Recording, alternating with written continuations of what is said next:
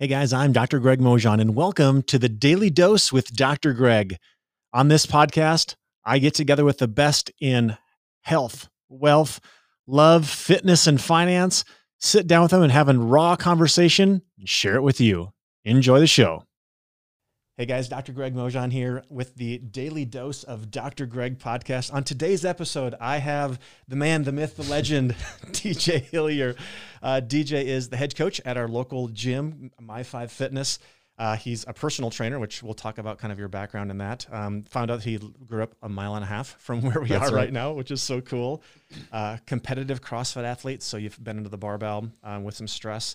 And the thing that I grabbed from your bio was train, educate, inspire. Mm-hmm. So so welcome, DJ. Good yeah. to have you here. Hey, thanks for having me. This is fun. I usually am uh, the one on your side of the desk, and so it's cool for me to get interviewed. And I do my own podcast, so it's fun for me to kind of be on the other side, and hopefully I can give some good answers today. Dude, that's cool. So talk to me. Let's let's go back to maybe like childhood and, and athletics and what got you to where you are today? Mm, good question. I'll try to make this as fast as possible. But yeah. um, so I grew up in, in Lakeville. Again, my childhood home is about a mile and a half from where we are right now, which is kind of fun. It's fun to drive over here today and kind of reminisce on some of the some of the journeys that got me here. But I played um, high school it, from the get go. Love sports, and um, I played football and basketball at Lakeville South, which is just down the road from here. I know you're familiar Let's with go Cougars, Lakeville South. Yeah, yeah absolutely. and um, then went on to play uh, two years of college football at the University of St. Thomas in St. Paul. And then after um, being done with college football, I was kind of missing some sort of the competitiveness. I didn't know what I wanted to do, but I knew I, I needed to do something competitive. And growing up, I was the guy that I really enjoyed the off season, the grind. I some sometimes I would enjoy the off season more than the in season, as backwards as that would be, just yeah. because I love to grind. I love to work out. I love to show other people else how to work out as well. And um, coming out of college, I remember driving home um, I think on like a fall break, and I saw a My Five Fitness sign on the side of 35W, and I saw the word CrossFit on there, and I never really heard of, you know, I, I knew what CrossFit was, but I didn't know too much about it. This is back in 2012, 2013. So it's still pretty new yeah. um, in this area of the country.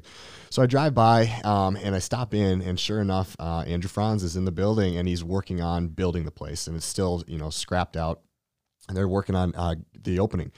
And so I walk in, I tell him, you know, what's this place about? What do you guys do? And he kind of went through the whole spiel, and I was super interested from the get go. Uh, ended up going back a, few months later when they were open, walked in and uh, met Matt Strand, who was a training partner of mine for several months.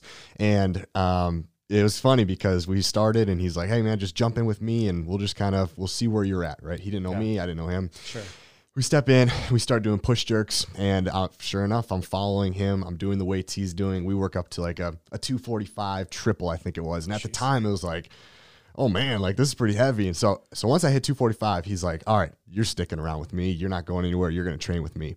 So I stuck with Matt, and um, him and I trained together for a long time. I ended up um, obviously working out in my five, then started with the kids class. Um, just kind of grew my business as a personal trainer. Started t- taking on more classes. Started competing in CrossFit. Um, had the opportunity to compete at the CrossFit Games, three CrossFit regionals, several events around here in the cities. And um, yeah, before we know it, I'm now the head coach at the gym. Uh, I oversee all the training that happens at My Five Fitness. And we have a new facility that obviously you've been to. Gorgeous. And uh, yeah, yeah, we, lo- we love our spot. And that's kind of where we're at now. So you so you got your degree from St. Thomas? From St. Thomas, yeah. What's your college degree in? It's actually business management, which is kind of funny because no at the time I thought that that's what I wanted to do. And I'm super fascinated by business. I still am, and I don't regret having that in my back pocket. But uh, it's just interesting where life takes you. Sometimes you think that you want to go down one route, and um, a lot of people that go to St. Thomas, they have you know great jobs downtown Minneapolis. They're doing some of those things, right? Business type things in an office. And I went the complete opposite route. And um, again, I don't regret it because I think it's nice to, as a personal trainer, to know how to market yourself, to know how to use business tactics and tools and things like that. But um, yeah, it's a little bit of business, then also a little bit of um, educating myself in the physiology and the anatomy as well. That's so good. Yeah. I mean, I, I get that, you know, you have this business degree, yet there's a, probably a ton of personal trainers that are great personal trainers, but don't understand business. Yeah. So just to have that background, the understanding that you have value mm-hmm. and how to how to even monetize stuff. That's so cool. So yeah. so I had the opportunity to we put a post on Facebook mm-hmm. for the My Five family and yeah. we had some candid responses on there. so so um, I have an entire list of questions that that we're going to go through and I think the goal of this, though, the, the reason why this podcast exists is to give people the opportunity to say, wow, that was great. I took that. And and if you're watching this right now, the, the goal of any podcast is is to chew the meat and spit out the bones. Mm-hmm. So uh, my hope is that someone can take one or two things from this and go, wow, that was really impactful for me, my family, what I do. And if there's stuff that doesn't resonate, hey, Sure. spit out the bones, That's right. right. So, um, first question. So, the most impactful person in your life. Mm, Gosh. Why? Yeah, these are deep questions, man. I'm really excited to get after them and be be vulnerable with you guys. I, I think Yeah. the first person that comes to my mind is it, well, people is my parents. Um, I'm very very blessed to have just an awesome pair of parents, and I think when growing up, going through high school and college, maybe you don't see that, you know, and you kind of maybe butt heads or whatever. But looking back, I'm just so thankful to have a mom and a dad who raised me and were able to teach me some of the things that I was able to take. You know, just some things that you're not taught in school Sure. Um, things like you know running a business, how to open your own business. My dad is actually a motivational speaker, and entrepreneur, and he's been doing it um, ever since uh, leaving college at Mankato State or graduating college at Mankato State when he was 22 years old. Started his career from there, and so he he was able to really teach me a lot about being an entrepreneur, starting your own business, and I kind of followed the same footsteps. Uh, obviously, not in motivational speaking, but just being able to you know create my own business, create my own income, and kind of design my own path rather than being being told so what to good. do. Yeah. What's your birth order? Like, where do you fall amongst kiddos? Um, like what month? No, what are you the oldest? Or Oh, I'm sorry. Yeah, yeah. So I have a sister, and she is younger than I am. She's three years younger than me, but it's just us two. So you're the oldest child. Yeah, that's right. And would you would you say that you're like the typical oldest child, super responsible, always always did the right things, got this got the gold stars? Yeah, I think so. I mean, I tried my best. I was, you know, like I said, my my life revolved around athletics, and so I, I never got caught up in the drinking and the drugs and things like that because I knew I was very uh, clear minded about how it affected your performance on the field. And for me, it's just none of that stuff was really worth it. And so whether you're alluding to that or not, I just I was Yeah. really focused on my performance um, on and off the field, my working out, my training, and that kind of drove me to you know who I am today. So would you say you're more like your mom or your dad? Oh, that's a good question, and I get this a lot. And I would say my dad because we look alike, and sometimes now that I'm getting older, um, I use a lot of quotes that he says, and I'll probably Yeah. say some today without even wrong with that, yeah, right? Are you, is your dad jacked like you? is he jacked? Um, no, he's not jacked, but he is taller than me. Uh, so I didn't get the height there. My mom, my mom is uh, five foot one. Oh no way! Uh, and my dad is six six one, so I, I was kind of right in the middle there. I didn't, yeah, in the middle. yeah. So think of a time when you were a little kid. Like, Mm-hmm. is there something that sticks out? Um, uh, and, ex- and obviously, this is not one of the questions. Sure. Is was there a time where you can think about how your parents um, spoke to you, treated you, allowed you to do something, kept you from something Mm. that helped shape you to be who you are today? Mm, that's a good question. You know, I think I think some things like just some simple things like curfew and having some of those things were were important, and then also you know just practices like I'll never forget. Every night we always sat together and had dinner, and that's something that I'm gonna. It's it's to some people you're like, well, yeah, obviously, and to other people you're like, I, I never sit with my family and eat dinner, but that's a practice that I will take with my children is sitting down, always having a nightly meal together when you can. Obviously, there's sports and other things going on, but making that a priority, I think, is really important. Um, we also went to church every Sunday, and that was something that was instilled in us very early on, even when you know I wasn't old enough to really know what the pastor was talking about. Sure. It was still this was something that we did as a family, and no matter what you were doing on Saturday night or what the plans were for the weekend, you knew that you were going to be at church on that was, Sunday. that was going to happen. So you made that commitment. Mhm. That's so good because so many people. There's, I mean, there's, there's profound amounts of research on having a spiritual belief, Mhm. and I know that you have a strong belief. And when, like for you, when did that become yours? Like when did you, when did you come from? This is something that my mom and dad gave me, and now this is mine. Like, Yeah. What, what, what did that look like for you? Oh, you? that's a great question because th- eh, that is true. I think when you grow up, you you know you do it because your parents make you go or whatever. And I think I really found my faith when I got to college and I didn't have them telling me what to do, when to go to church. sure. And I was surrounded by some really awesome guys on my football team, and we created a um, Bible study group called I Am Second. I don't know if you're familiar with I Am Second. Oh, interesting. It's an awesome, Yeah. awesome uh, philosophy, great setup. And we met every Monday night, whether there was a Monday night football game on or not, for two years. And it was Wow. just, it was just one of those things where in college, you know, there's so many distractions, so many other things going on, and to have that time for us to come together as men and grow in such a pivotal time um, really helped me grow in my faith maybe understand a little bit more about about jesus about about the bible and things like that and i think those were the times when i was with my my my guys yeah. that I learned so much and grew in my faith. Not that those times, you know, growing up with my parents, you know, weren't effective or weren't important. There certainly were, but Yeah. I think the biggest growth was when I was on my own. I could really ask some questions that maybe I wouldn't ask around my sure. parents. Sure. No, that's so good. I, I love the, I love when people make things their own, Mhm. right? So like, why, why do you eat healthy? Well, because my mom always Sure. made healthy food, and then you go eat crap food for a while, and you're like, I don't feel good. like, hey, mom, how, how do you do th- things? So Mhm. that's so cool Yeah. because I, we see all these generational things that happen, right? Like sometimes people do things without knowing why they do things. But I'm a I'm really big on um, understanding why you do what you do, and then understanding like did it come from somebody, and and do you approve of what you do? Sure. Right. So uh, I'm in the process of, of writing a book, and in that book we're going to talk about you know like how do you do finances for example mm-hmm. you're like well i'm not very good or i'm amazing and who taught you that mm-hmm.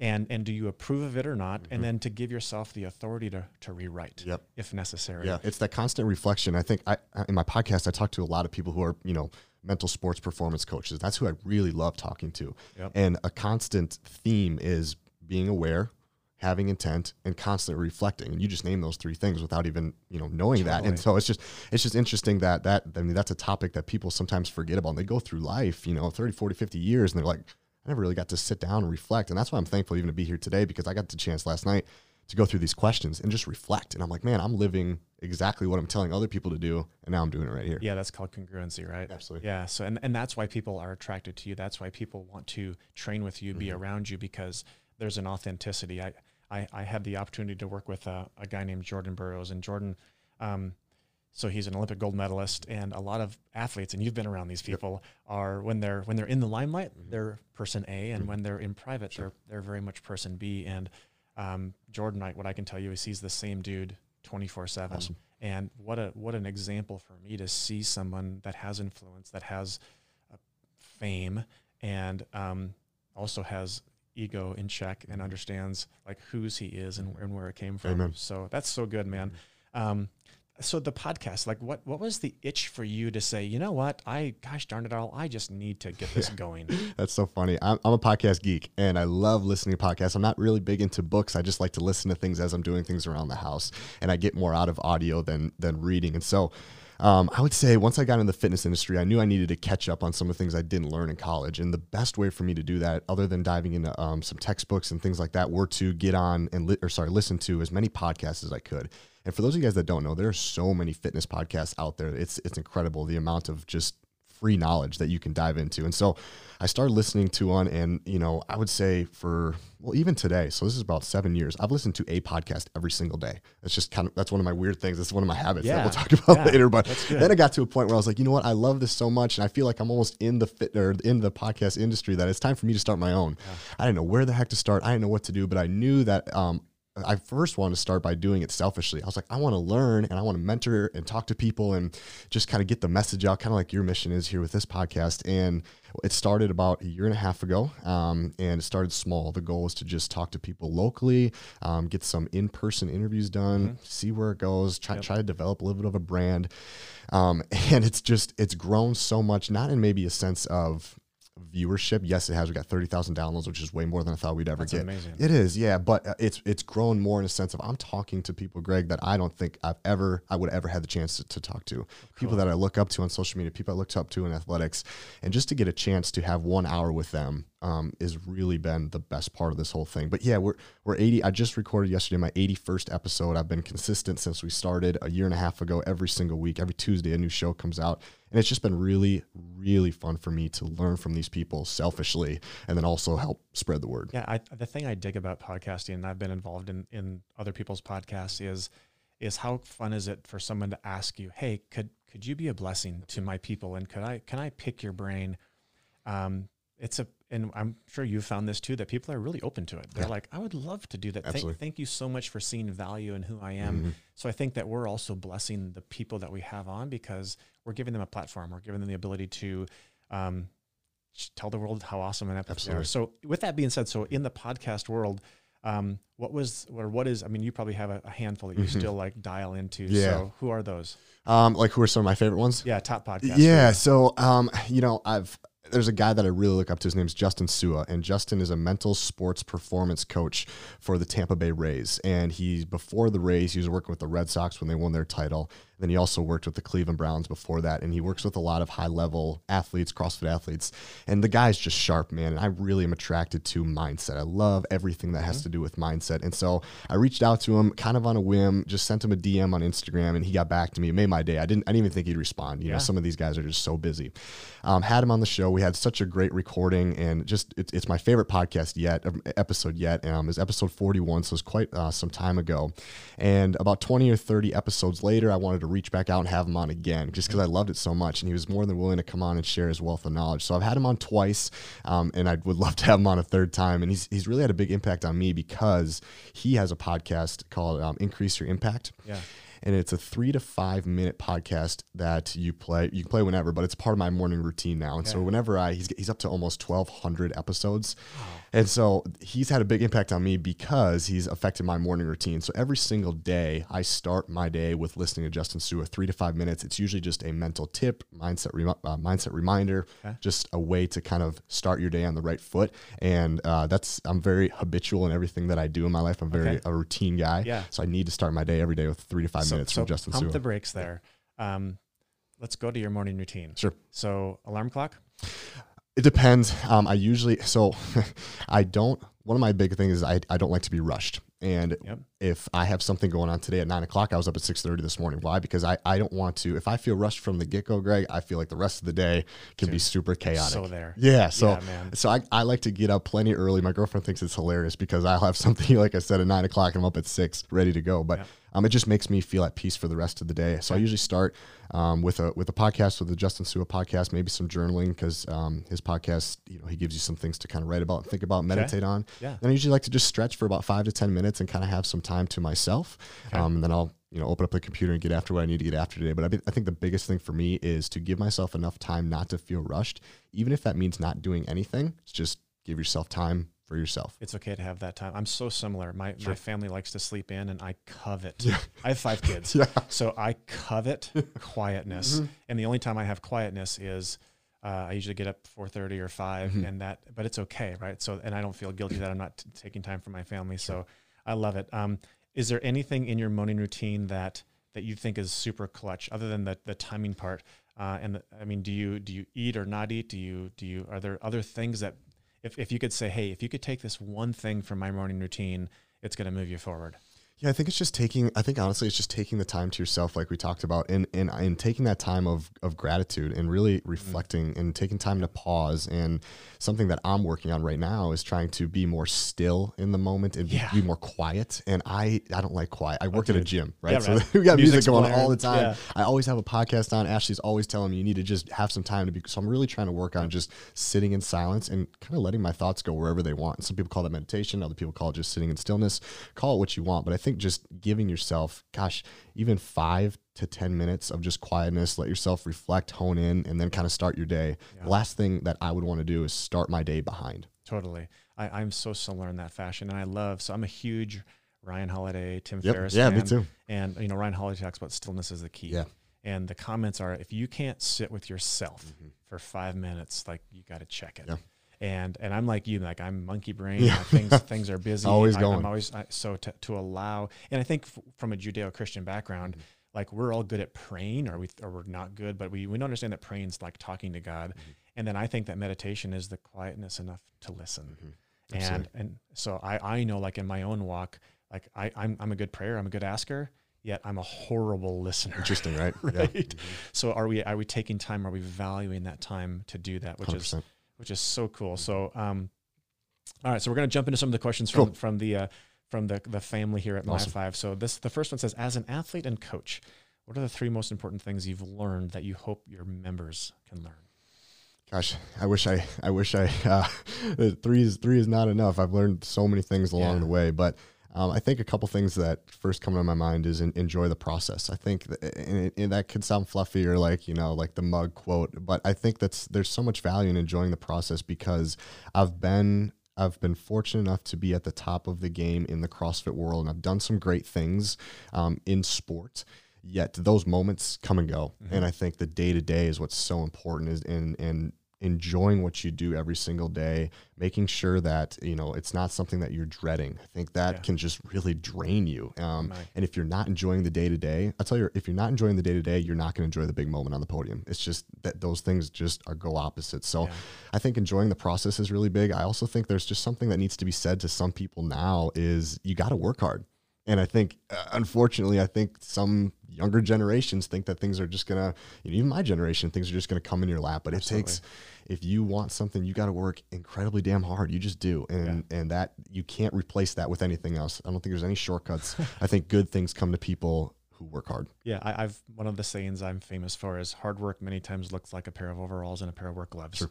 It's it's you have to put the time in into it, and I think so many people, um, you know, I kind of like that concept of the hard easy too. Like you you go balls to the wall now, and you can you can slow down later, Yeah. whether it's business or Absolutely. relationship. Though I don't think that people understand hard work. I don't think they know what it's like. Like my kids say, I'm hungry. I'm like, Mhm. you don't even know what hunger is. Nope. Absolutely. Like no, th- I, I gave you everything. Mhm. No, you didn't. Yep. You don't even know what everything is Right. or what it looks like. So, so for you as a coach, you have to you have to understand that personality, the persona, because you can because these young people and and, and old people too. Sure. There's this sense of entitlement. There's this sense of it should be handed to me. And that DJ man, he yelled at me the other day, and, and I didn't like that. Yeah. Right. Yeah, it's an interesting place to be. As, as a group fitness instructor, it has its challenges, and um, trying to you know get to know everybody, and then give them the right stimulus, and then you know you got to know their background, their injury history. It's it's damn near impossible to do, honestly. And, then the bigger the class, the harder it is. Yeah. Yet um, we, you and I both know the benefits of group fitness and how you know it's able, you, everybody's able to push each other, and it's a great environment. But uh on the coach, it's a very difficult task. I, I, I look at, you know, kind of from a medical view, Mm-hmm. and I look at the orchestration of you have everything from someone that can back squat 500 pounds to someone that, what's that thing? Yeah. Like, that's called a barbell. Right, 100. percent And we're going to be with that today. Mm-hmm. So there, I mean, I definitely see the, the art that has to come into that world. And also, um, but there's something about suffering with somebody 100. percent regardless of their level. And that's the thing I love about CrossFit Mm-hmm. or group fitness and, and what it does. So that's so cool. So I love that.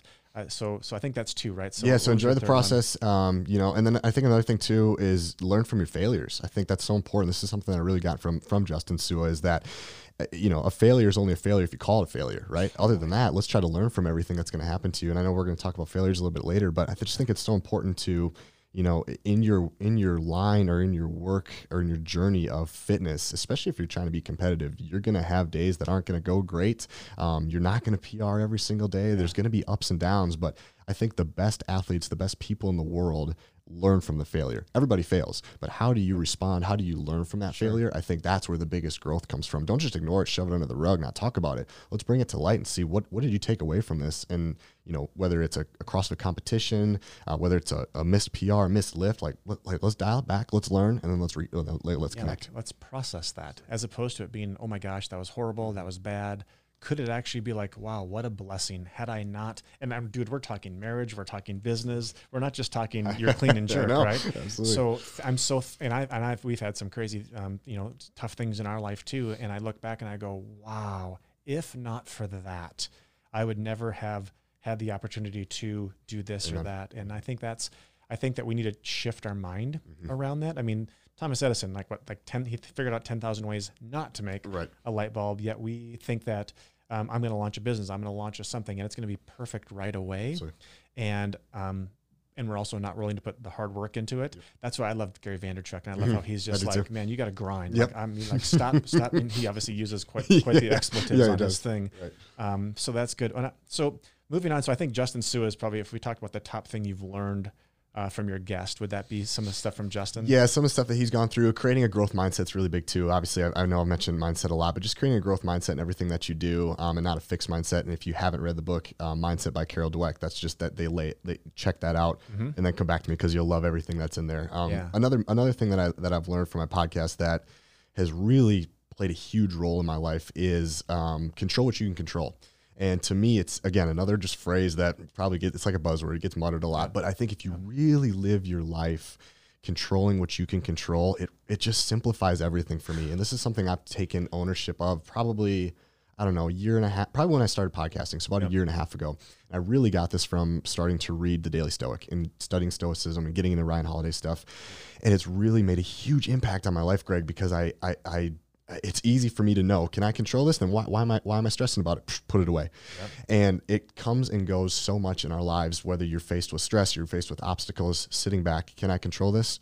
Okay i can. What can i do about it? I can't. Let's not worry about this right now. So Yeah. controlling what you can what you can control i think is just powerful. Give me an example of prior to you understanding, because it's like the serenity prayer, right? Like God, give me the ability to understand, you know, those things. So give me an example of something that that you had no control over, mm-hmm. and your lack of control, like, was really tough for you. yeah well competing in crossfit Yeah. how about that so um, at the 2015 this is perfect. At the 2015 regionals, um, we're poised to make the CrossFit Games. At that time, they take the top five. We're in Minneapolis. Um, we're in our hometown, and we're we're a, we're a favorite, right? And we, we should be able to make it to the games. The team that I'm on was on the games last year and placed third, so it's like no brainer. Yeah. We're having a good weekend. Uh, we get to Sunday, where it's uh, seven events. This is event six, and you know, it's a relay, right? So we do some snatches and then everybody's got to walk 100 feet on their hands, one after another. I go first, next guy goes, blah, blah, blah, blah, blah. We get down to our last lady. And I kid you not, there's five feet left on the 100 foot handstand walk. She can't get it. She fails. She can't get it. Place goes nuts, right? She still can't get it. I mean, she's trying over and over and over because people are finishing left and right. Yeah, place is going nuts, to right? We're sitting in third, we're ready to go. We're already packing our bags, thinking about Carson, California. And she doesn't get it, right? We get time capped. Because of that, we slide out to seventh. We finish in sixth. We miss the CrossFit Games. Could I control any of that? Certainly not. Right. That that's that I wasn't out there. It wasn't me. It was her. Of course, she felt terrible. Right. Yeah. There was a lot of emotions afterwards, and the best thing we could do is obviously just help to pick her up and just know that it's going to be okay. Obviously, we're going to have another chance this next year, etc. But that was a situation where, as much as I wanted to make the CrossFit Games for the first time in 2015, um, it wasn't in the cards. It wasn't in God's plan, and because of that, um, you know, back then I didn't know as well of the control you can control. This is back in 2015, but Yeah. looking back, I think that was a moment, a very pivotal moment where I couldn't control what happened to her. It is what it is. It's not. It's not on you. Let's let it go. Wow, I could I could imagine you being that person and your team sitting there. She's gone 95 feet, Yeah. And does she just like her? She's just tapped. Her shoulders are done. Yeah, she's big, gassed. I mean, there's a bunch of stuff before that, and then if you know from CrossFit, when you do um, handstand walking, you have to have both hands over the red line. And interestingly enough, she got so close, Greg, that when she crossed the red line, One she had hands. one of her hands completely over, and then fell. All she needed was oh here. my word. You know what I'm saying? So when you talk about you talk about pivotal moments, learning lessons, I Yeah. mean, you're one hand away from who knows what would have happened. But um, yeah, it's a very pivotal would- moment. What what's different in your life because of that one-handed lack of crossing the line? Do you think? Man, a lot. I think eh, I was able to be surrounded by the other guys on my team who were very just good guys. And uh, watching, I was new. I was the new guy. So watching them pick her up and be a teammate, learned a lot from that. Just being able to always be there for them. And it, it, it's, it's Greg. It, CrossFit is interesting on a team. I've always been a team athlete. You're working with females. There's some there's some stuff there that you gotta. It's not the same as your football team, right? True, There's true. a lot of emotions, a lot of words, there's a lot of things, and so when you're dealing with um, a male who goes through failure, it might be a different conversation than a female. And so just true. being able to talk through some of those things, deal with some of those emotions um, from a male versus a female standpoint, I think was something that I learned quite a bit, and and just to also learn at how each second is pivotal in CrossFit, right? If you're if you're competing um, in, in the game of CrossFit, every second that goes by, people are finishing, and um, you know, in the back of my mind, sometimes I think about that when I'm training. Like you got to finish, you got to finish, because every second can be costly. So true. Yeah. I, I think, yeah, that's definitely an example to look back and go, wow, what a what a pivotal time. And then and then who are you in that time of adversity, right? Because you can't train for that. I mean, uh, so I get a chance to work with a really cool wrestler, and when we were training for the World Trials, so there's a wrestle off to see who from the United States represents the United States in the World Championships. And uh, Jordan was um, he had a scale in the locker room, but the scale was a kilo off. So when he was cutting and in the sauna, he and because you go and you check yourself Mm-hmm. and you're there. So then you go down to like the the scale, like where you flex your Yep, yep, yep. muscles, and and he looks down. He's one Ah, kilogram, just two point two pounds over. So the referee looked at him and said, "You have 30 minutes to make weight. If you don't make weight, you have forfeited your match." Like, how would you ever do that in a training session?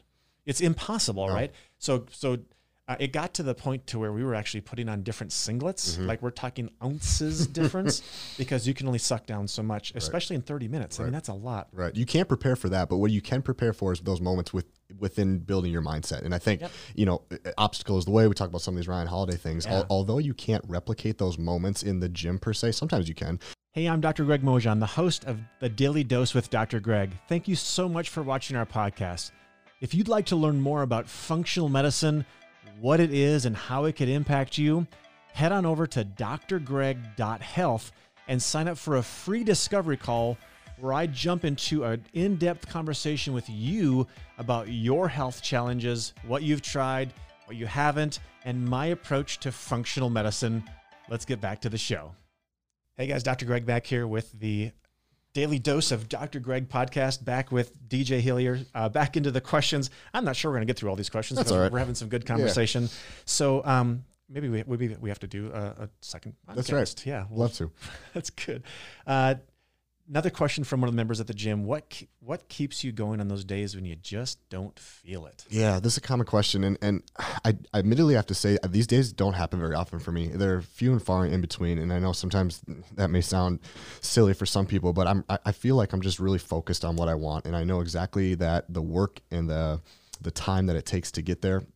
And because of that, I really don't really get wavered that much, to be completely honest with you. Yeah. Sometimes I do have those moments, and, and occasionally it's in the middle of the Minnesota winter when I could just stay in bed or stay Exactly. inside and be warm. And I think what I the times that or what helps me get through those times are, you know, taking a second to think about what are my goals. You know, what why do I want to do what I why am I doing what I'm doing? Really focus on what are some of the other people doing right now. You know the the guy to your left and right, they're training right now. Sometimes those types of things can help, but I think that one of the best things to do is just surround yourself with people that are going to push you. So if you're not feeling that day, uh, at the gym, call up your friend that does push you. Hey, can you do this class with me? Boom, jump in with me. Um, I don't, I don't do the classes, so I train alone. But if I can find somebody to train with me, those sessions may not be the best sessions, but they get you through. And to me, something is better than nothing. So, it, it- reflecting on your goals, going back to who you are and your why, and then also finding somebody to help you on that specific day. Yeah, and and that someone is not you.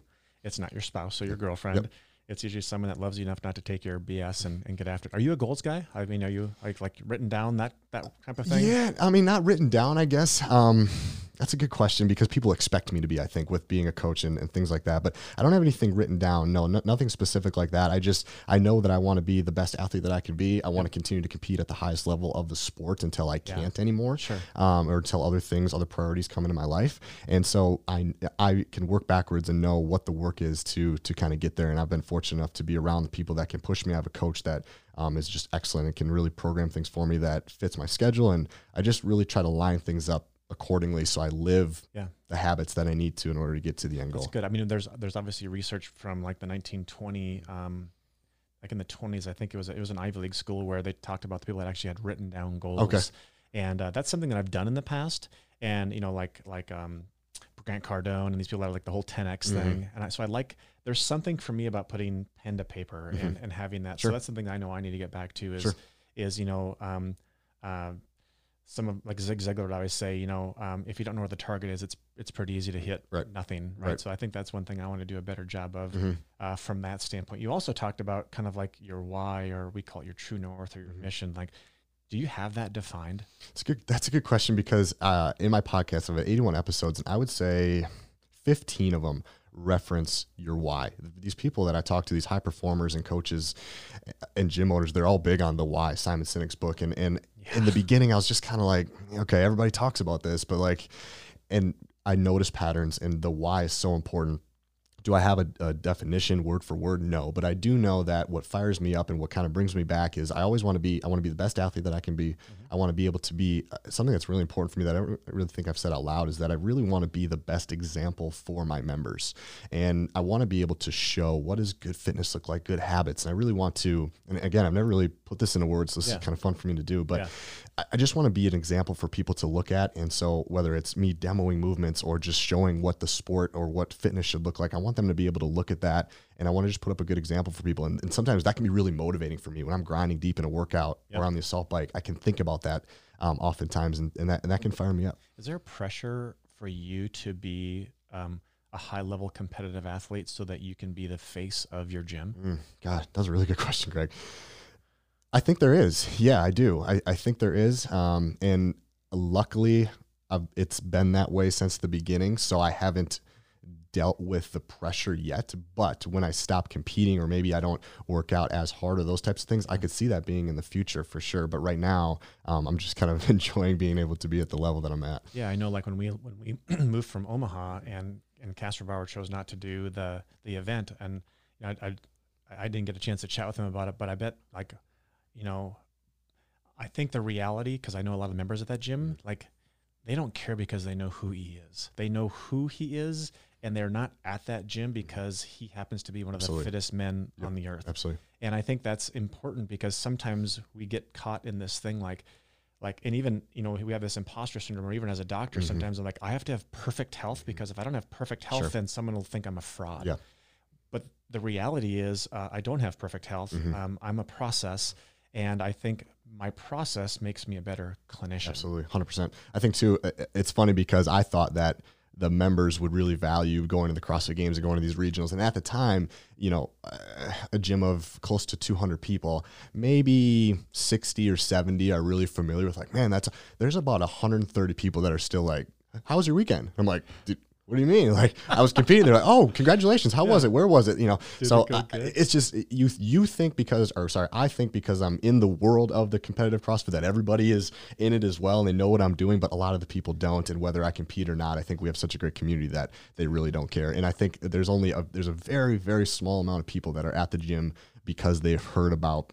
You know, me or going to the games, they want to be coached true. by me. It's very, very, very small, maybe three to four people. So I. I think everybody else is there for a bigger mission. Um, I, that's such a true statement. I think I over the years because I'm an Olympic gold medals gold medalist doctor, Mhm. I have like less than a handful of Sure. people that have come to me. That's just not the majority, right? right? And that goes back to some of the Stoic work about ego. Absolutely. Ego's Right. the enemy, right? Ego is Mhm. the enemy. Oh Mhm. my gosh! And it's funny because it's something I've really battled with in my life. And and by the way, if you haven't, if you're listening to this and you've never heard of ego is the enemy, Yeah. the obstacle is the way, stillness is the key. Clutch, clutch Absolutely. reads. I mean, to understand like like e- the gist of ego is the enemy is I'm 2nd Mhm. right? If It you, all relates. you can grasp that, Mhm. and it's tough, right? Because I mean, I'm a business owner. You're a business owner. We're supposed to have um, things that make it good, yet yet we're still supposed to put ourselves second. So there's that battle. This world says you're the best. Mhm. Um, you do it whatever you want, whenever you want. Don't ask questions, um, et cetera, et cetera. Yet the reality is is because of who we are and whose we are, we've taken this no, like I'm I'm a servant, and what does that look like? Mhm. And uh, that's just I don't know for you, but that's a struggle bus for me. On, Absolutely, on a and, ju- and just being humble too. Like there's times just just speaking really openly here. And there's times that I've coached classes, and I- in my head I'm like, I could do that. Or you know, the the heaviest guy does his back squat. I'm like, I put on 100 more pounds then I'll do it, right? And and you kind of Yeah. battle that a little bit. But at the end of the day, I, I said I actually said it in class yesterday because somebody back squatted 405 for for six, right? And then another kid came up to me and he said, "Man, it's funny though because you could do that." And I said, "Yeah, I could." He goes, "Eh, but then I said, "But it's not about me." Right? This whole this whole thing here is not about me. And this the the second that as a coach you can, if you're high level or not, the second you can separate that and know that this hour has nothing to do with you at all, and True. and realistically, the gym has nothing to do with you. And Andrew's really done a good job at, you know, from the top, really just instilling that in all of us that this is not about us. This is about the members. Yeah. And I think that's why we've had so much success at the gym. So a little plug to Coach Andrew. I mean, what a, what a heart, Mm-hmm. what a servant's heart, what a, a mindset of what's best for this thing, and, and even what you guys have walked through in the last craziness with COVID and Yeah.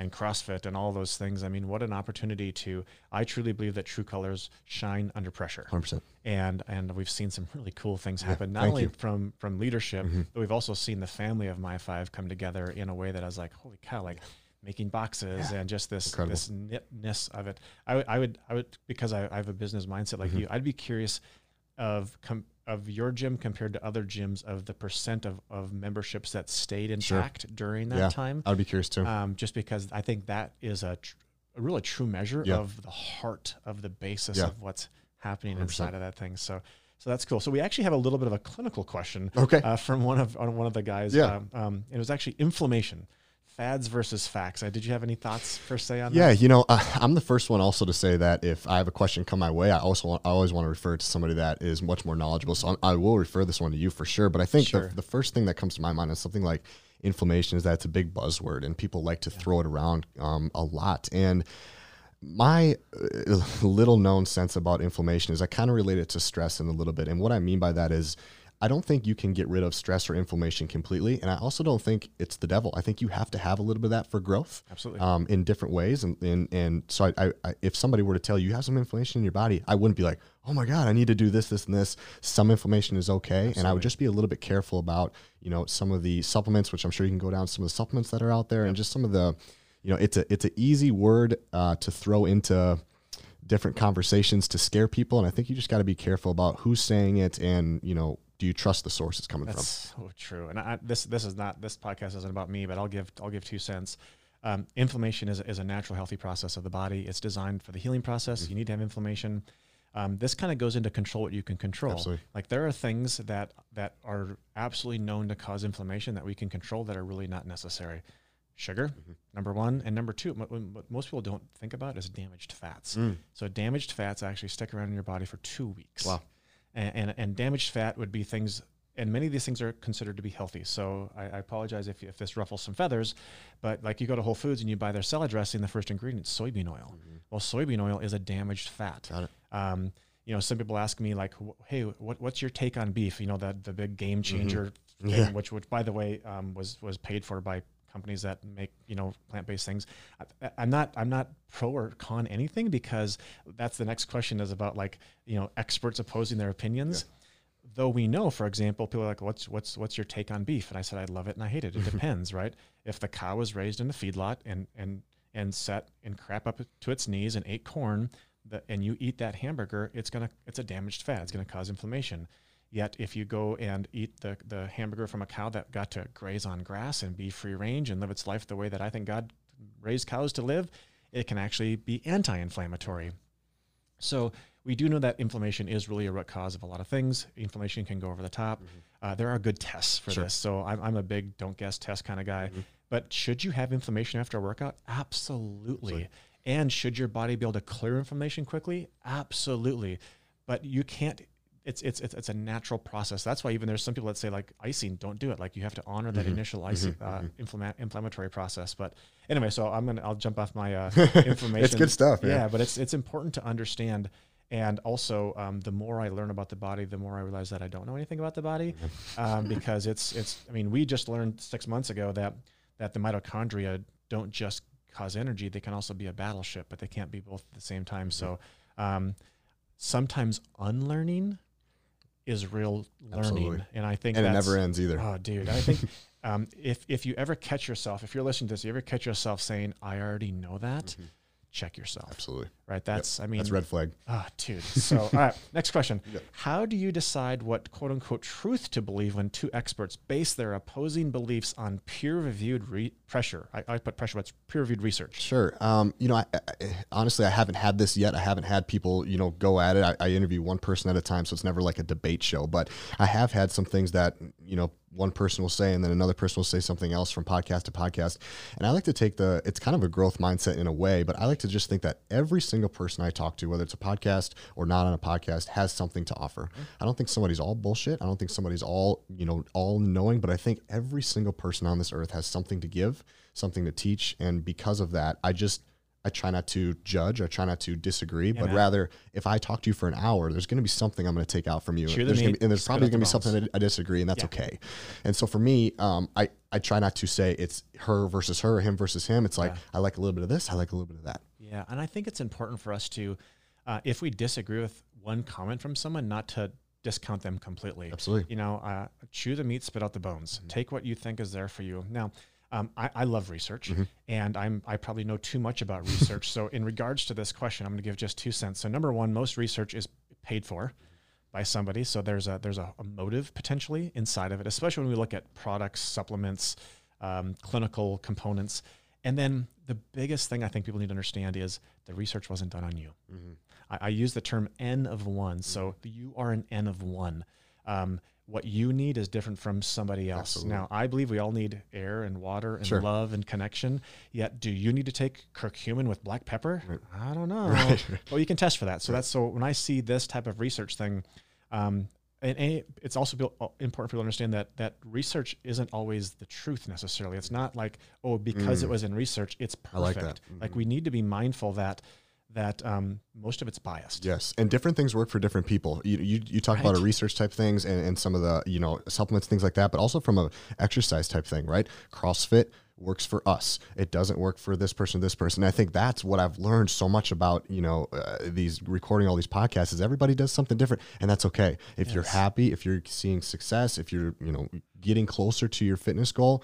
All good. Keep doing your thing. And I think if we can get away from judging people or trying to be like, you're all, like you said, you're not all wrong. I just disagree. Do what you got to do. Yeah, and and and if you're, it's okay if you're not doing my thing, Yes. right? I mean, I mean, for example, I did an Ironman triathlon 12 Sure. years ago. Yeah. This physique is not designed to do an Ironman triathlon. Um, I obviously do much better with strength Sure. and, and short hard stuff. So, Yeah. So, all right, we got the research behind us. Cool. Phew.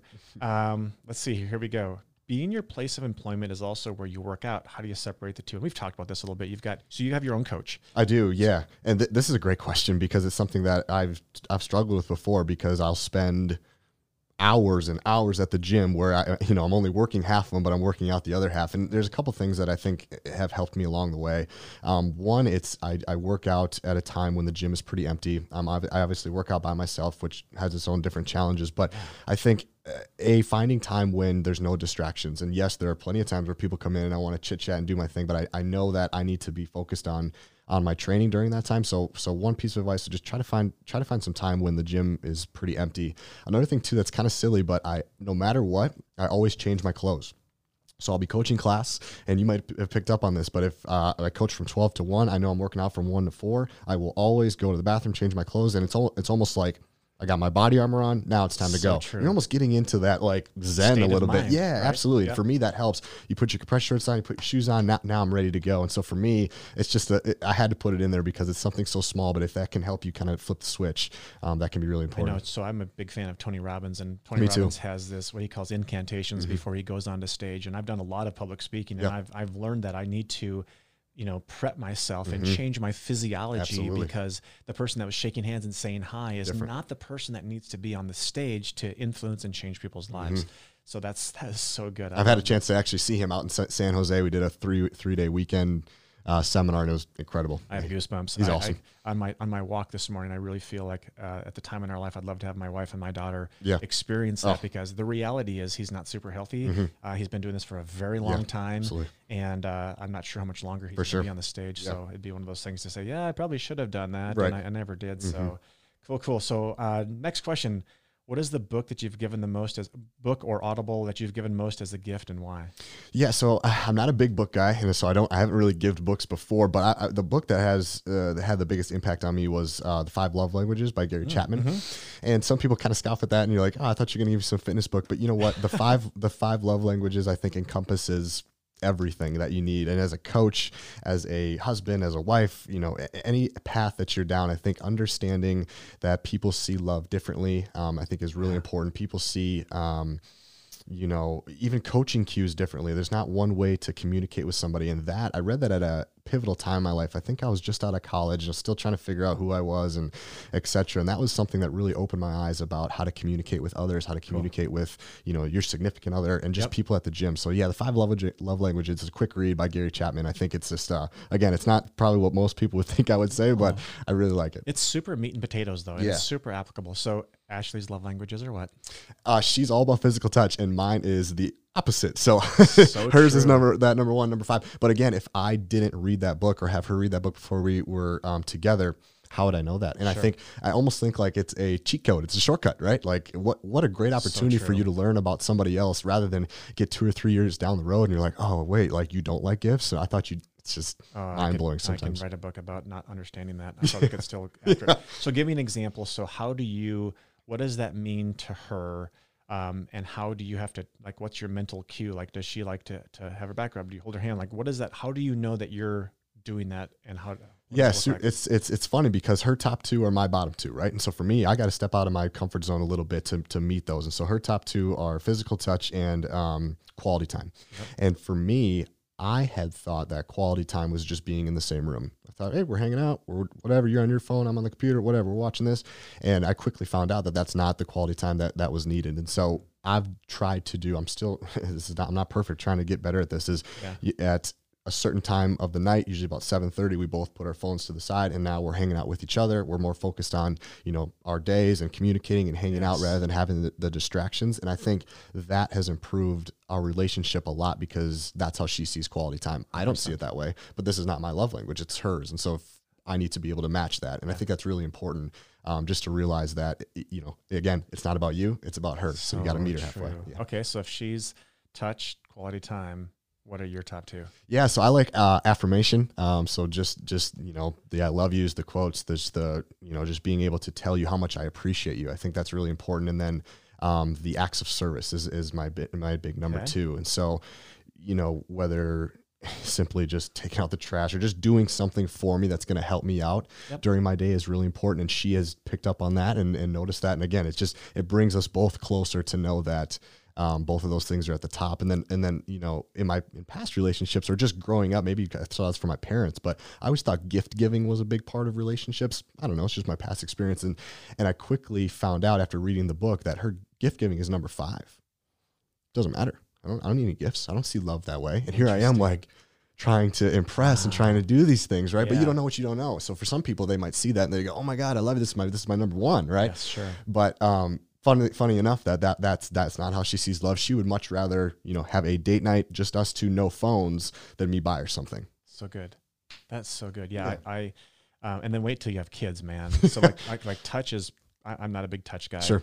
Um, but uh, our our second child, his first love language is legit on touch. Yep. Like he wants to like sit beside you, and I'm just like, That's bro, actually, like that's actually too. what is up? Like you gotta. So like when he You was and me both. younger, and I would tuck him in, I would. I'm a big dude. Yep. I would. I would smush him, Yeah. and he would love it. Yep. I would literally like lay on him, grab the sides of the mattress, and like press myself into him, and he loved it. And I was like, man. Yeah. And had I not had the understanding of love languages, I'd have thought like he had a few loose Something screws going on. Yeah, absolutely. right? 100%. So that was so good. I, I appreciate that. And I think if, if, if you're watching this and you haven't read that book or gone, I'm sure there's even online quizzes Oh that you yeah, can do. absolutely. It is super impactful, Mm-hmm. and not just for for for um, your wife and your spouse or your husband, even people that you that you work with or you work for to understand. Like I'm also a words of affirmation guy, man. Say something nice Mm-hmm. Yep. about me in front Yep. of other people, and buttons will pop Yeah, off my yeah, chest. dude, and, you and me are the same, man. Because my my bottom is is physical touch as well, so I'm, I totally understand. yeah, so I so so get that. Yeah. Um, I love it. All right, what purchase of hundred dollars or less has most positively impacted your life in the last six months? Oh man, you know what? I was thinking about this and I just kept thinking and thinking and I couldn't really come up with anything, but I did recently just buy um, one of my weaker movements in, in CrossFit is is double unders. And so my coach recommended I buy it's a weighted jump rope. It's called a Zeus rope. Okay. Um, and they use it at some at some CrossFit events. And so my goal is to use this weighted jump rope to help my normal jump roping. So I just bought it and I just used it for the first time yesterday and I can already I can just feel that this is gonna help. And so th- this is it's a silly thing, but it was fifty bucks and it's the first thing that came to my mind and I'm excited to use it. Is that from are those RX? Is that Yes, RX Smart Gear. things? Yeah. So so it's not the same as the one we have at the gym. They're they're actually weighted down. So like a pound and a half. But um yeah, It's it's got just a really thick rope. Too, really thick right? rope. Yeah. So it's, I've- supposed, I've it's just supposed to help your shoulder endurance and things like that. And I'm I'm, I'm interested to see. I'm always open minded on different training modalities. Just interested to see how it carries over. Yeah, we got to meet uh, the owners uh, when we lived in Hawaii. Oh, sweet. They're just they're good people. Okay. Cool. They do have a heart for the sport. Yeah. And uh, yeah, they get they they found a niche Yep. Mm-hmm. called this thing called a double under, probably soon to be a triple under. Yep. And yeah, there's some neat aspects with with what they do with that. So very cool. Um, probably one of my favorite questions is how has failure or apparent apparent failure set you up for success?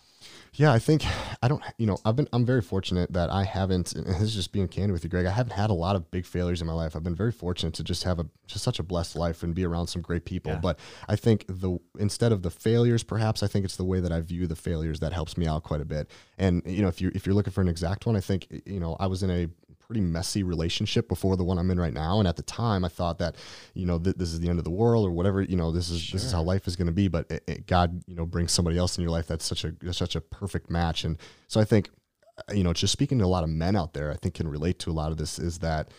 Um, relationships can be failures and that's okay but how you learn from them i think is so important and usually i would say 99% of the time it happened for a reason and somebody better is going to be coming into your life afterwards and i think there's just some power that needs to be said especially for the men's side of things that maybe don't like to talk about this kind of stuff that um, it's okay Don't to, be vulnerable. Come on now. yeah, right. It's okay. It's okay to be vulnerable and it's okay to learn from your failures. But, Sure. and like we said in the beginning, reflect on the failures, no matter what they are, big or small, because a failure is not a bad thing. I think that's where growth happens. Yeah, and I think there's an expectation, right? You date somebody, and and kind of with our mindset, you had this date with potential this person being your spouse, Mm-hmm. and then and then you had all these expectations, and then they didn't happen, and then you're like, whoa, Mm-hmm. like what went down here? When in reality, who you are now with your current relationship is different than had you not had that experience. 100%. Yeah, you need to go through those, right? I mean, you need to go through those bad times because if I didn't, I wouldn't know what I know now. And I wouldn't have read the book, The Love Language. I wouldn't have done some of these things to help me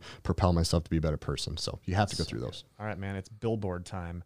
So you have a billboard in in the most prevalent place. Maybe it's Times Square, Mhm. and you can put on it whatever you want. So you metaphorically can speak to a billion people. Yeah. What's it going to say? This is awesome. So I ask this uh, at the end of my podcast. I've done it for 81 episodes, and it's fun to hear what it, what people have to say, and it really catches them off guard. Actually, it's kind of funny because they do such a great job in the interview.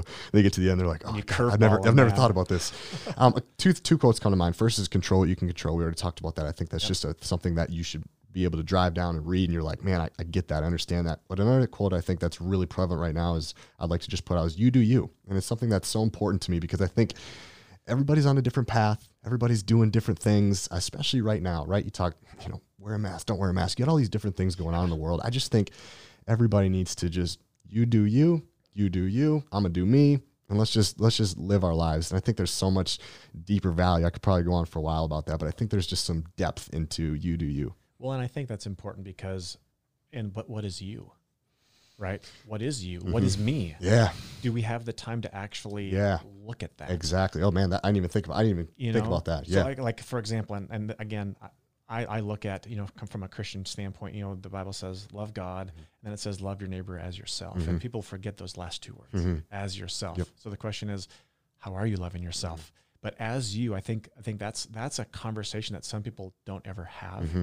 They want their the you is who other people want them to be. Yes. The you is is so that they can be inside the corporate world and climb the ladder. Mm-hmm. The you is they know that they have this heart's call in their life, yet they have maybe they have a good job and they have they have these things going for them. I the term I use in the book that I'm writing is called the poopy diaper syndrome. Okay.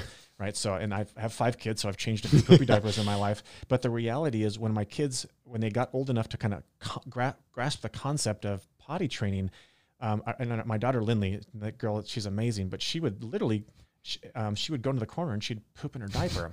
But she also knew how I would respond. I didn't beat her. I didn't. I didn't. I just said, you know, baby, where does poopy go? In the potty, daddy, or in the toilet. And, and I was like, well, why don't you do it? But the reality was, I realized that that um, she knew that she wouldn't get in trouble. That um, it was that that it was warm and soft and comfortable and it was hers. So she, there was nothing there, and that she had people conditioned around her, and she knew how there would be a response to it. So she was comfortable staying in her shitty diaper. so but now, fast forward to adulthood, and people are not doing what the God's called them to do. They're in relationships that are toxic, and they know that. Yet they've also trained people how to respond to them.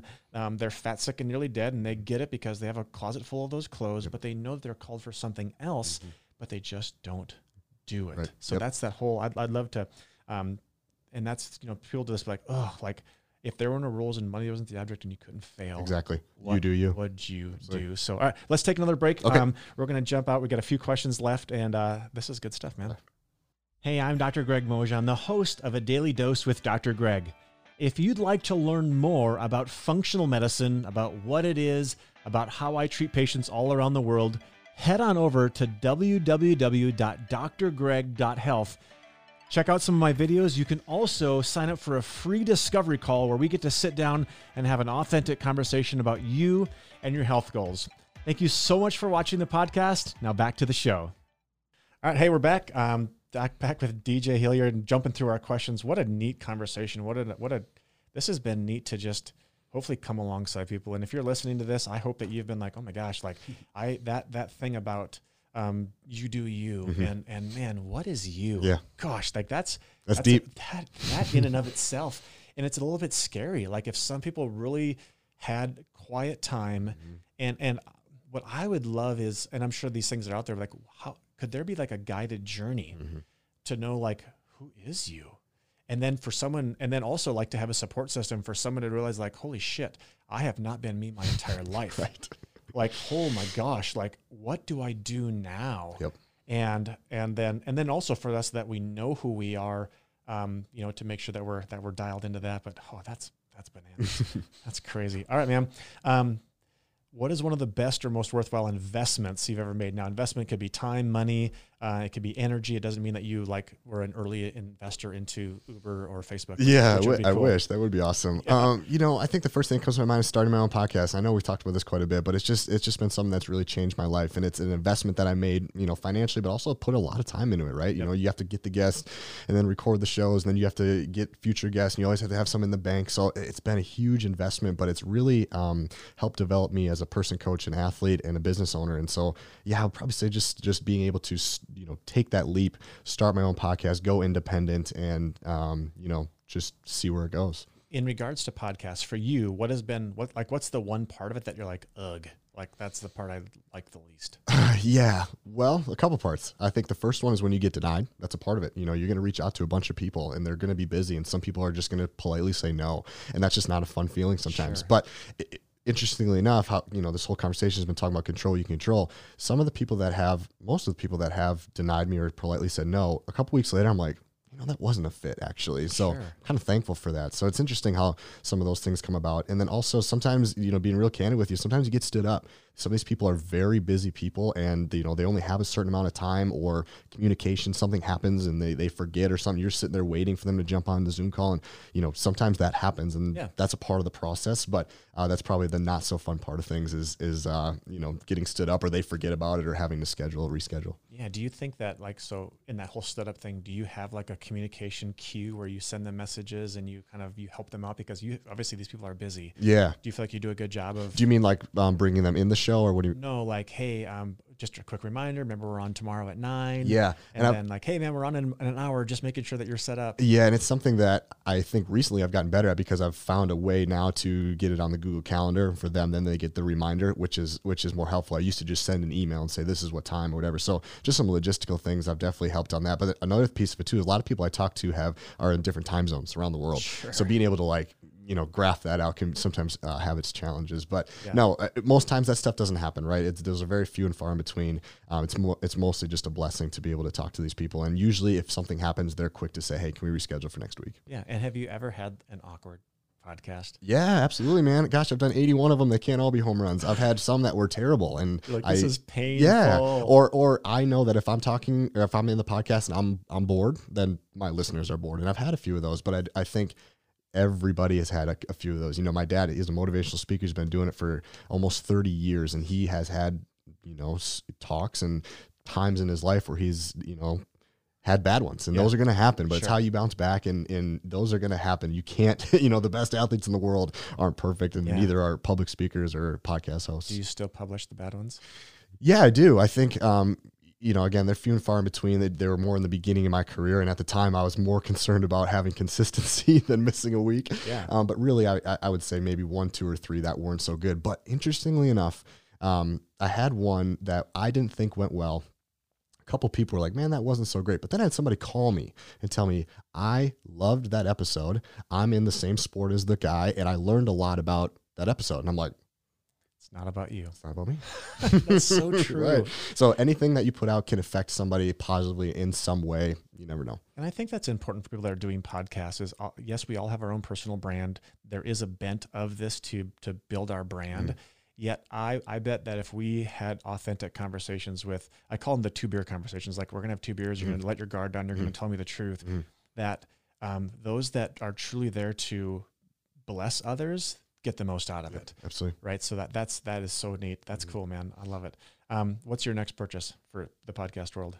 My next purchase, Yeah. um, man, looking around, I might have to get some of this stuff. There's some there's some there's some cool swag, man. Yeah, man. Um, you know, I'm I'm I'm a I'm a one man band. It's Tony and I. Tony does all my um, editing and things like that. So I have a pretty simple setup. I have my computer. I have a little bit of a of a room that I have some you know soundproof items that help uh, the the sound, and then I record it on Zoom. I send it to him. He takes it from there. So I'm very blessed in the sense of I don't really do much other than interview him. But um, yeah, I think the next things would just just try to be improving these the sound quality and getting some more equipment and things like that. But um, yeah, really, it's just continuing to make sure that I'm consistent every single week. Yeah, you're not a gift guy, so there's no.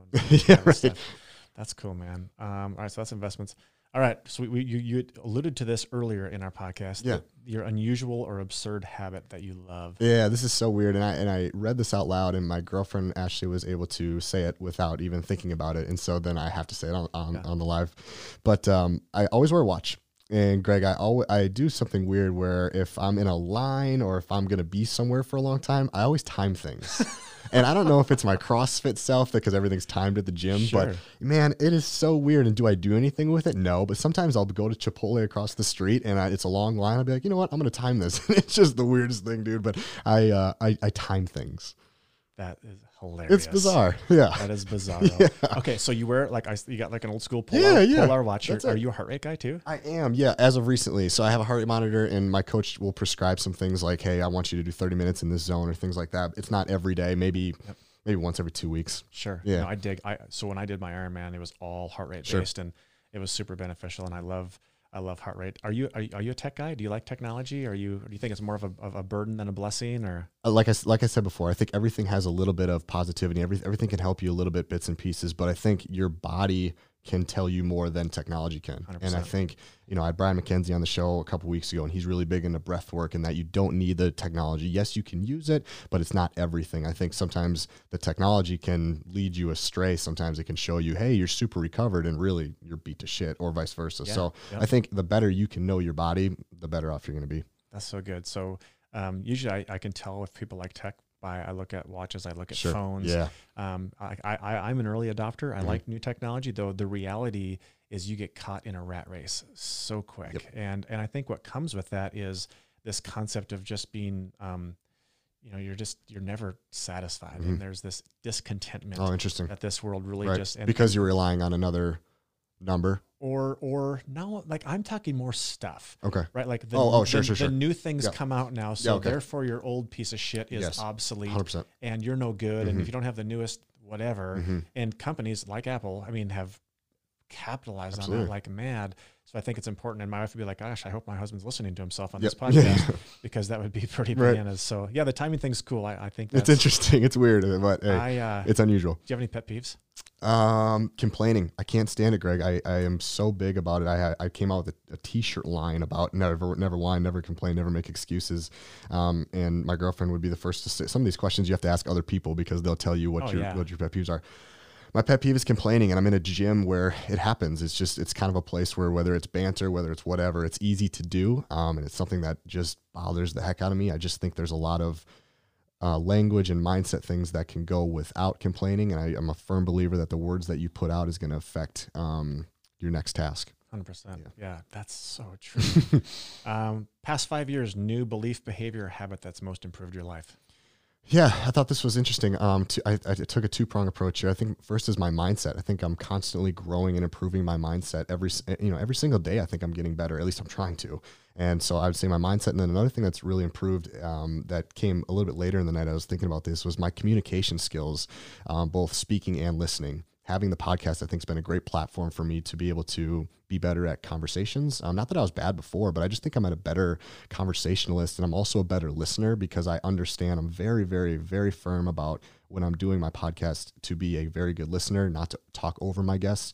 Just like you said, the podcast is not about you, it's about them. And so I've taken that mantra into my life, into the gym and other places where, you know, I, I don't like talking about myself. This this whole setup is very unique for me. I don't. Yeah. I've, only done a few podcasts where I've been interviewed. I'm much more comfortable in your seat talking to others, and that kind of plays a big role at the gym too because you don't. A lot of times people don't hear uh, me talk about myself at the gym, my accolades, whatever. I, it's not about me. It's about you. And I will constantly, if somebody asks me something about me, I'll just deflect it and say, "Well, what do you think?" Or I'll I'll go back to you because I'm just so firm about um, making sure that I'm listening, and um, you know, you're listening to hear them, not listening just because you you need to speak.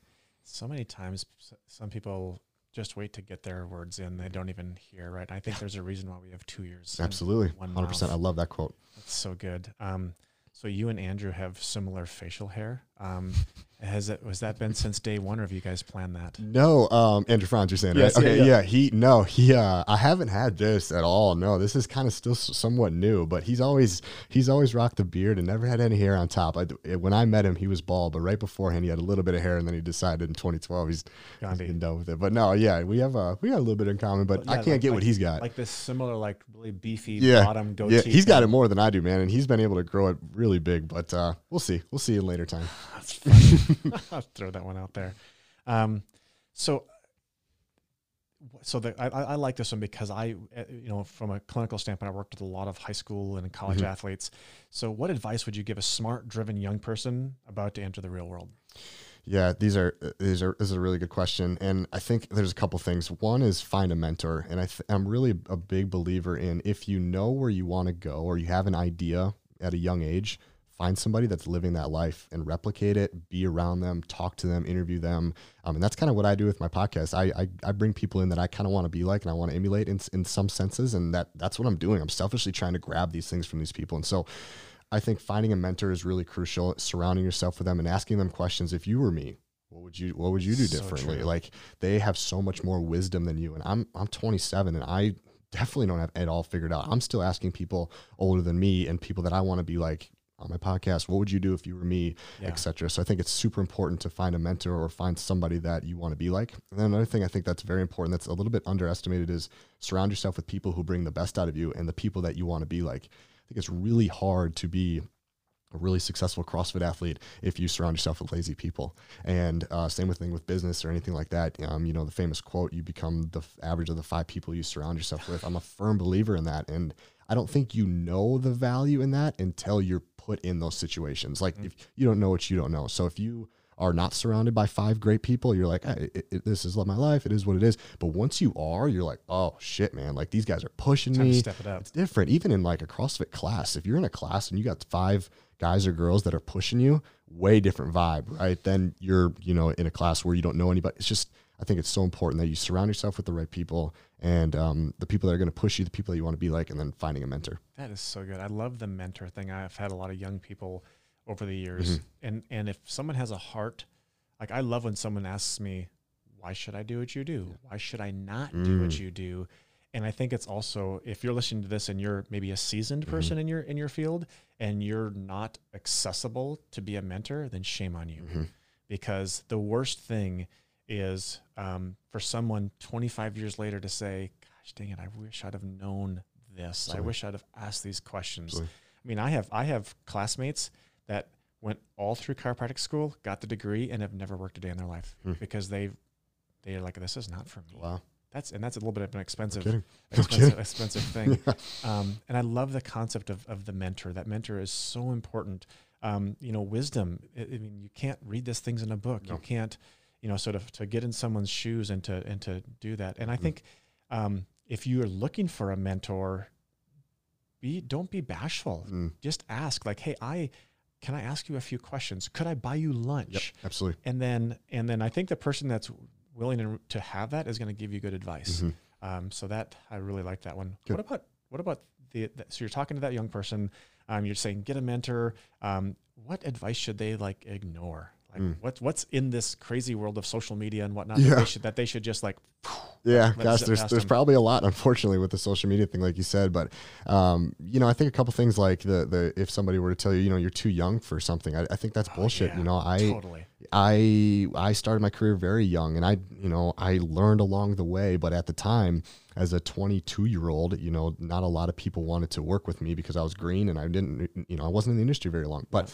I stuck with it, and I- I'm still young. I'm still trying to figure things out. But I think the the quote of you know you're too young to do something, I think it's just it's just bullshit. And I think that if you want to be successful, you got to get started early on, and you got to ignore some of those critics. I love the concept about calling lies out. Mm, Um, you know, I think, and I think sometimes someone of authority will Mhm. tell us something that's not true about ourselves, and because of who they are in our life, we believe them. hmm Uh, one of my mentors early on said, you know, mothers, fathers, teachers, and preachers Yep. will say something to you that's not true about you, and because of who they are, you're going to believe them.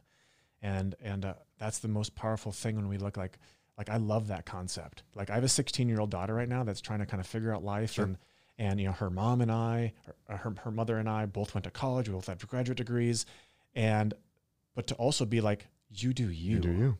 man like and that and that you doesn't mean that you have to do what I do Mhm. and and how do I foster the you-ness Yeah. of you so that you can truly do what God's designed you to do in your life I- I'll I'll tell you I've never worked a day in my life Mhm. I tell my patients the day this feels like work I quit 100%. that means I found the right thing Absolutely. and how many people listening to this right now are like holy shit I wake up on Monday morning with a with an Dread it. ulcer Yeah. because I I don't like what Absolutely. I do 100%. So, but also, I also think for those people, discontentment, like I, I also feel like, like you, you need to learn something in the situation that you're in. Mhm. So with what you're in right now, what is God, the universe, whomever trying to teach you? Because if you don't learn it, you don't deserve the step You to go keep- to the next place, right? doing it again. It's it's the person that said I had a shitty relationship and, and I and I kicked that person out. Now I'm in another one, and gosh dang it, I'm, I'm noticing some of the same things again. So I think that that is um, so so important from Mm-hmm. that standpoint. All right, man. Um, bad recommendations in your profession. What do you what are what are coaches telling people in your world that you're like, oh my god? Yeah, I think you know just what we kind of talked about was that you're too young for some of those things. I think that's really important too. Um, but also like just just to keep reminder. I don't know if anybody's saying this, but just to stay humble and make sure that you're continuing to work hard every day. I just don't think the journey ever ends. I mean, whether you're 60 years old or whether you're 20 years old, I think every day you need to be hungry, you need to be humble, and you need to be like ready to go to work. Um, and, and that grind, that grind, whatever you want to call it, the hustle, the grind, that, that I don't think that ever stops. And like you said earlier, once you do think you have it figured out, once you do think you got it all, um, you got to start over. Like you got to, you got to literally start over and relearn. So I just think there's, uh, you know, I don't know if there's a specific quote or some things out there that people are saying, but just the advice I would give is just make sure that you're continually working and developing your craft. Let's go into the gym. Yeah. Mm-hmm. Um, so I- I want you to talk to coaches that are coaching group fitness. Yeah. And let's take that same question. Sure. What are bad recommendations that coaches in your industry are telling clients inside of their gyms that you wish that they would check it? Yeah. Hmm. I think there's something to say about, you know, in group fitness, not everything is going to work for everybody and be okay with that. And as a coach, um, you got to be able to, you know, give people some different things, be able to relate to people. I think as we get more into this industry, it's a little bit less about the fitness, a little bit more about creating relationships. And that I think that's something that maybe isn't communicated as as well as it should be. Yep. And the best coaches are, in my mind, are the people that can create good relationships, create a fun environment. Um, you know, you're look, they look forward to coming to see you. You look forward to coming and seeing them, and then the workout kind of just takes care of itself. And I'm not saying that you can ignore it. You got to know your workouts. You got to know your scaling. You got to know all that stuff. But if you are really personable and you can create a good environment and get to know them on a deeper level, Sure. I think that's what creates a great coach. I know that's not the question, but I do think that I think you're right. That's something that needs to be echoed. as a as an as a um, not an athlete, but a but a part of the classes. Mhm. The the things I love is say your name and something about Sure. this. Um, I, I love the I love the camaraderie of fist bumps after Mm-hmm. a workout, and I think I think even fostering more of that Mhm. because sometimes there's the there's the stud in the corner that rips out the RX plus and and but there but there needs they need to have that connection to the person that's never done a burpee in their life. Yep. And I think that's what makes this connection, Mhm. this really tribal thing that happens inside of these gyms. Yep. So I so I would love to see coaches do more like we are one. Mhm. Like we're a family here, guys. And some of you are going to put 405 on your back, and Yep. some of you are going to put 35 Sure. on your back. Yet we're all going to get down the road together. Yep. So, and I know, like for example, like I love group workouts. Mhm. I love I love um, having to do something with somebody, Absolutely. and I think that's. Uh, I know like the very first CrossFit gym I went to every Wednesday was a was a group workout, Mm-hmm. Cool. and I was like, man, that was fun because Yeah. it's neat to do it with somebody. Yep. And as I don't know why, but I would work harder. Yep. Oh, 100%. Yeah. So it's like, why the hell can't I do this by myself? Right. Yet I yet if I have Rob, uh, Rob, if you're listening to this, uh, I miss you, bud. Um, beside me, we would just we would turn each Yep. other's we would turn ourselves inside out. Yep. And but it and so yeah, so I, I love the and I'd like to learn more about the psychology of some of those things 100%. because that's really the the meat and potatoes of what happens inside of that space. So yeah. And I that's so think good, too, man. just make, make, making sure that you're humble and like we talked about, right? Like make sure you're not the one talk. If you're in a one-on-one session or something, make sure you're not the one talking more than your client, right? This is not about you; it's about them. Um, I think young coaches maybe want to, you know, speak over and try to impress people, but they're not there for that. And the quicker you can, you know, figure that out, I think the better off and the better career you're going to have is that this hour is not about you. Give them a little bit of something that they like while also giving them something that they need. So it's not just all boring stuff. If they want to squat, give them a squat and like then pair it with something else. And I think that way you're going to keep clients longer. You're going to create better relationships and you're going to make that one hour about them because that, that is what it is. It's one hour. It's their hour. It's not your hour. totally. And what if you did the five love language questionnaire as 100%. part of your intake? And it should be. So if I'm a words of affirmation guy, Mhm. dude, you put a picture of me on Facebook um, saying, "Hey, I did a session with with Dr. Greg today, and he killed it," I'd be like, "Oh my god, like Yeah. that was the best ever." Right. Or if I'm a gifts guy, Mhm. and let's say that you got a free set of wraps from EXO or Sure. something, you're like, you're like, "Hey, John, um, I know I realize you didn't have a set of these, and I actually had an extra set, man. I want you to have these." That person's like, Hundred percent. "Holy crap, Yep. man, yep. that and was it's like I said, it's a, it's a shortcut, right? It's a shortcut to finding what your clients value. And I think so. I think we could just use those things in a better way, Mhm. man. All right. Um, last question before we wrap it Yeah. up. Three truths. Yeah. What are the three lessons you'd leave the world if today was your last day? This was by far the hardest question on the list. Um, and uh, it's interesting because I feel like I'm just, I, I feel like I'm so young and I don't, I haven't learned everything and I, everything that I want to learn. But in my 27 years, I guess humbly, I'd say the first thing is that I think everything happens for a reason. I'm a man of faith and I think everything that, you know, is in front of you is, is, is, you know, on purpose. And, you know, even the stuff going on in the world right now and, and, and, you know, the racism and everything that's happening, I think it's, I think it's supposed to happen. I really do. And I don't know why exactly yet. And, but I do think there's a reason behind all this stuff. And so I know again, it's kind of a silly and it's a quote and you see it everywhere, but I do firmly believe that everything happens for a reason and you just got to figure out what that is. And you might not figure it out for many years to come. Um, the second thing is control what you can control and let go of everything else. It's a thing that I've said multiple times, but I say that multiple times because I'm a firm believer in it and it's shaped who I am. You need to figure out can you control it? No, let it go. If you can, what can you do? I think it just simplifies your life. And I think the last thing was, and we talked about this in the beginning, was that the greatest things in life come in a result of hard work. I think noth- nothing is going to come easy that has any meaning. Yeah. Um, you just can't expect anything that comes easy to have any meaning. I think that's so powerful in the sense of something just comes your way. It's just not as worth it. And if you look back at your life, some of the best things that happened to you were after tremendous amounts of hard work competing at the games i worked my ass off to get there and you know you got rewarded with that or even if you think of like you know in college right and you're studying hard you're doing all these things and you're cramming you're up late and then bam you rock this test and it's like i remember that right Sure. because I, I worked my ass off and, and those are the moments i think in my short life of 27 years that i've remembered all the great things that have happened to me were a result of the hard work that got So put into good. it That's so good, dude. So, um, I I want to thank you. This yeah was, this was is so cool This was a fun conversation, and I and I and I I mean I I had a, a thought about just having an open, candid conversation, Sure. and that's exactly what it Yeah. turned into. So, how can people find out more about you? Yeah, well, thank you for having me, Dr. Greg. This is super fun. Like I said, it means you on the other side of the desk, but this is great. It's cool to see your complex and everything going on here. So, Yeah. uh, if you guys are looking to, you know, get involved at My Five Fitness CrossFit Lakeville, come on by. Uh, we'd love to give you guys a free week. Otherwise, you can follow me on Instagram. It's probably the best place I'm most active. It's at DJ Hillier and then also DJHillier.com. And then lastly would be the MyFit podcast. We have Yeah, a new man. episode that comes out every Tuesday. Um, we've banked uh, 81 episodes. So if you're a new listener, go back, check out some of your favorites. Uh, we talked about Justin Sua. That's my favorite episode, and that's episode 41. 41. So yeah, right head back on, and check guys. that out. Awesome.